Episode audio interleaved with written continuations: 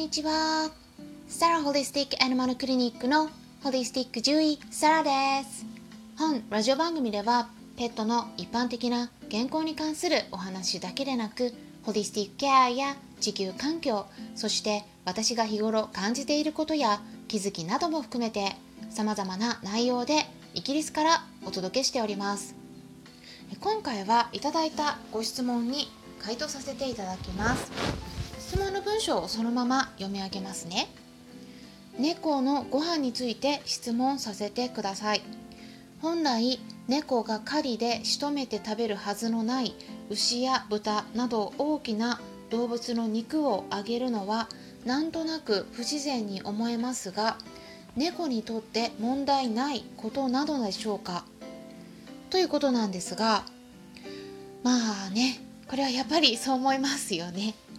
ね、私もあのこの疑問はね同じように持ったことがありますし、まあ、他の飼い主さんからもお伺いしていますので、うん、不思議に思うお気持ちよくわかります、まあ、それで結論からお伝えしますと、まあ、栄養がきちんと足りていれば大きな問題にはならないんだけれども、まあ、理想的には小型の動物の肉の方が望ましい。ということになります。まずですね猫ちゃんにとって主食が何か。想像してみてください。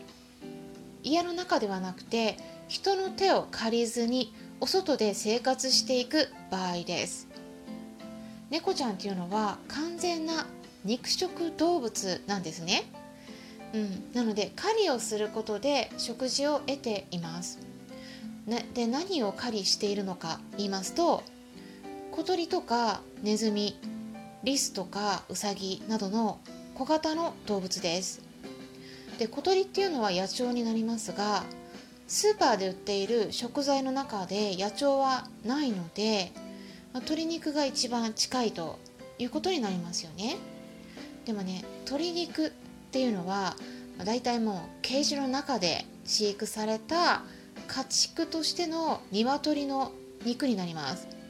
でこれは野鳥と比べるとこの鶏肉の栄養ってねやっぱり違うんですね。で何が違うのか言いますとあのいろいろあるんですが鶏肉の方が、まあ、炎症を抑える効果があると言われている例えばオメガ3脂肪酸その量が少なくてあとはね余計な脂肪が圧倒的に多いんです。でそれはねそうですねあの野鳥と鶏だったらあの鶏の方が当然運動量が少ないですよね、うん、だからになるんですね。で平飼いであればまだいいんですがケージで飼われている鶏の場合はもう全然身動き取れない感じなんで運動できていないです。ですからね栄養が全然違うと思った方がいいです。あのストレスホルモンと言われる、えー、コルチゾールっていうホルモンがあるんですね。ステロイドのホルモンになります。これもねケージで飼われている鶏ではねすごく高いんですね、うん、血液中のそのストレスホルモンのレベルが上がっちゃってるんですね。そうするとねやっぱり肉質変わります。うん。なのでまあいろいろね栄養も変わってくるんですね。あとはね猫ちゃんの主食の代表的なものもう一つ忘れてはならない動物があります。何でしょうか？さっきねお伝えした動物の中の一つです。まあ私ねセミナーでよくお話しすることなんですけれどもそれはねネズミです。忘れてはならないのは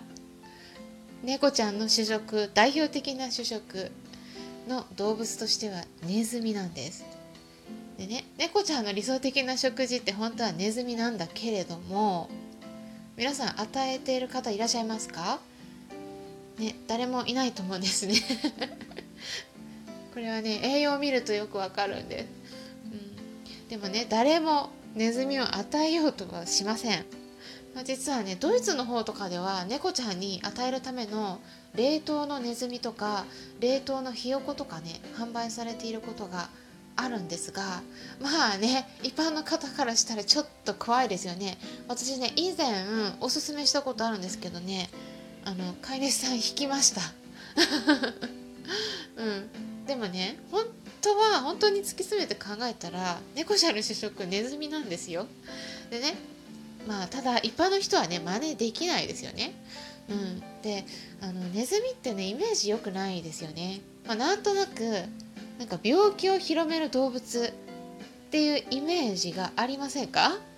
あ、そういったところからペットフードにはネズミってね全く使われてないんですよね。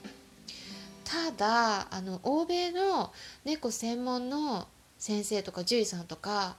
あの猫の生態についてよく知る専門家などの人たちは、まあ、猫にはねあの本当に体のこと突き詰めて考えてったら本来はねネズミを与えた方がいいんだよと言ってる人もねいるんです。あの栄養の理にかなってるんですね。もうね例えばネズミに含まれるタウリンとかって半端ないぐらい多いんですもうねどの食材と比べてもダントツでトップなんですねまあそれに比べてラムとかビーフとかまあ、そういったね大型の動物の肉に含まれるターリンの量はね猫ちゃんが必要としている量と比べて全然少ないんですね。なのでまあ内臓を結構入れてればまあ賄えるんですけれども、まあ、そういった単なる肉の場合ですね、まあ、そういう食材をメインにして作られているキャットフードで総合栄養食にしようと思ったらやっぱりねタウリンのサプリメントとか必要になってくるんですね。なのでそういうのがね添加されています。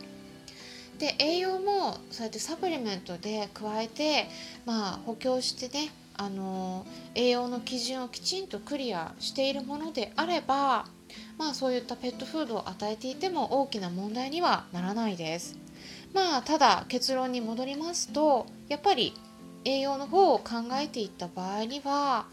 うん、小型の動物の肉を与える方が理想的だというふうには言われています。まあ、今回はねこんな感じで、えー、猫ちゃんへ与える食材について本来は小型の動物を仕留めて食べるような生き物なので、まあ、そういうね猫ちゃん肉食動物の猫ちゃんに大型の動物の肉を与え続けていくっていうことをねあの不自然ではないかといった疑問がありましたので、えそちらに回答していきました。参考になったという方はよろしければいいねボタンのクリックとかフォローもしていただけたら嬉しいです。今回も最後まで視聴していただきありがとうございましたそれではまたお会いしましょうホリスティック獣医サラでした。